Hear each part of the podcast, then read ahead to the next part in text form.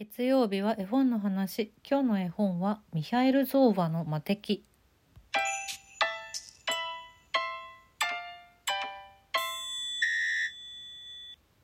本日は絵本魔敵です。魔法の魔に笛と書いて魔敵字面になんとなく覚えがあるんじゃないでしょうか。そうです。これはですねモーツァルト作曲のオペラ「魔敵」が絵本になったっていうそんな本でございます。うん、でまあ最初にね「ミハエル・ゾーバノ」ってつけたんですけど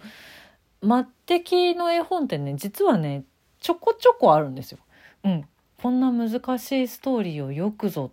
皆様絵本にしてくださったって思うんですけどでもやっぱり魔敵の絵本の中ではミハエル・ゾーバーが一番有名だしやっぱ面白いしあと絵がとっても素敵すんばらしい。この魔敵の摩訶不思議な世界観にもミハエル・ゾーバーのイラストはとてもとっても合っていてだからお話の中にもスーッと入り込めるっていう意味で、うん、ああのオペラのこと全然わかんない人でもあのこっちの絵本の方は楽しんでいただけるのではなかろうかと思いそんなわけでご紹介をしております。まあでも逆にねオペラの魔敵を知っていて絵本見たことないという人がいたらそんな方にも読んでみてほしいですね。多分音楽がちゃんと頭の中で感じられる絵本だと思うので、うん、どっちのパターンもありだなと思う。面白いです。読んでみてほしい。こちらはですねミハエル・ゾーバー絵そして那須田淳さんが文。講談社から2002年に発行され初版発行されておりましておそらく現在は絶版ではないかと今回もごめんなさい。思うんですがまあそうですね。中古で販売していたりとか図書館では読むことができると思います。うん。ミハイル・ゾーバーはベルリンの人なんですけどこれはだから現地の方では原書は2000年に発行されてるんですね。なんであのまあイラストレーターなんですよミハイル・ゾーバは。なんで彼がこの魔敵を絵本にしたんだろうっていうと言いますと、えー、1998年10月にドイツのフランクフルト歌劇場で上演されたオペラ「魔敵」の美術をミハイル・ゾーバーが担当していたんですって。うん、だからオペラの美術が先にあってそこから生まれた絵本なんですって。いやちょっとびっくりしました私はイラストレーターとしてのゾーバーのことはずっと昔から知ってたけどその劇場のねオペラの美術も担当したことがあるなんて。へえと思って。すごいびっくりしました。うん。すごく人気だったらしいっていうのがねこのあの翻訳された那須田さんの後書きにも書いてあるんですけど。その資料はちょっとさすがに私は見つけることができなくてすごい気になっています。ゾーバのイラストがそのまま美術になったんだとしたらすごくそれは素敵だなと思ってて。うーんどんなだったんだろうか。ゾーバの絵が多分一番有名なのは映画「アメリ」で使われてるんですけどアメリの家の中のあの壁に飾られてるね犬の絵があるんですよ。えーと、その犬の絵を描いてるのがミハエル・ゾーバなんですけどなんて説明したいのかななんかさあの襟巻き襟巻きしてるの。あのなんていうの？病気とかの時にこう体を舐めたり噛んだりしないようにするためのなんか避けるためのこうすごい襟立ってるみたいな襟巻きトカゲみたいな感じの白いあのアーチをつけてる犬の絵。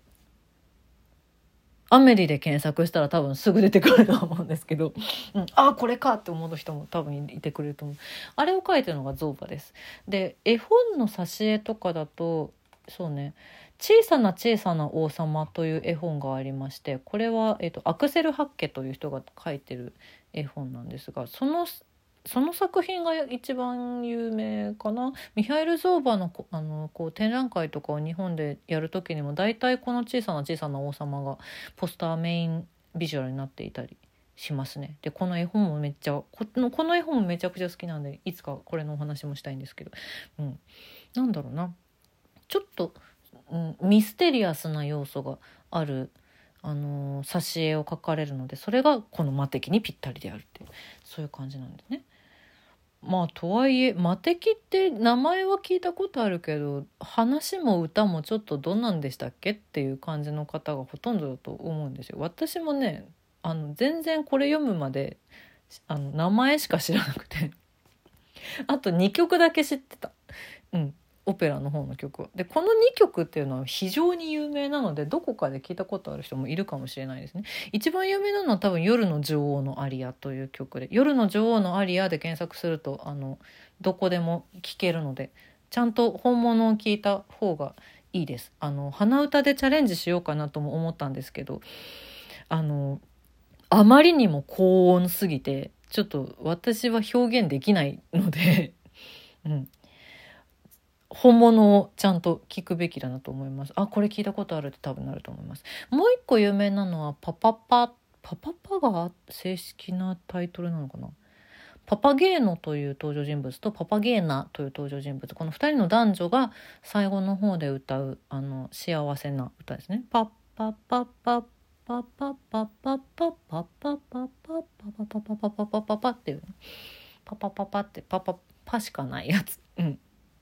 これちょっと聞いたことある人いませんかね？うん。この2曲は割と有名です。これらが魔敵で使われている音楽でございます。でね、私まあ1個、これ超余談なんですけど、いつも間違えちゃうのが、あの、シューベルトの魔王と、ちょっとごちゃごちゃになります。魔王はシューベルトなので、この魔敵とは全く関係がありません。あの、お父さん、お父さん、魔王が来たようだけ。来るようだけあれあれは違います。違う作品です。余談でした。魔敵がじゃあ まあ曲は曲はなんかまあ有名なのもあるんだねとなったとしてもお話はどんなお話ですかって感じですよね。これはねちょっと何回か私ねこれ今説明しようとチャレンジした上で何度目かの収録なんですけどえっと口頭でのあらすじは結構不可能です私は。今の私は。ごめんなさい。だからこそこの絵本でスッと入ってくるのが素晴らしいっていうそういう思いなんですけど、まあ、簡単に言ってしまうとまずメインの登場人物が3人います。タミーノというある国の王子様。あとパミーナというこれは夜の女王の娘。つまり女え王女様。そしてパパゲーノ。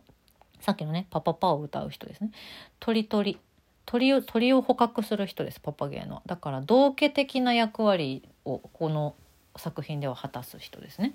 うん。この3人が主な登場人物です。で、さっき言った通り、夜の女王のアリアというのを歌う人でもある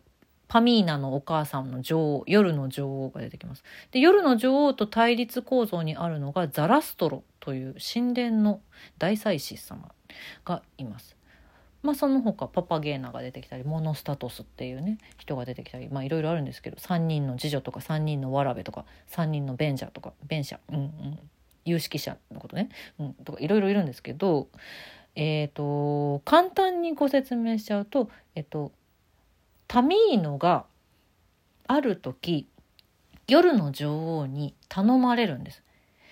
娘のパミーナがザラストロにさらわれてしまったから助けてほしいと。助けに行ってほしいと。それで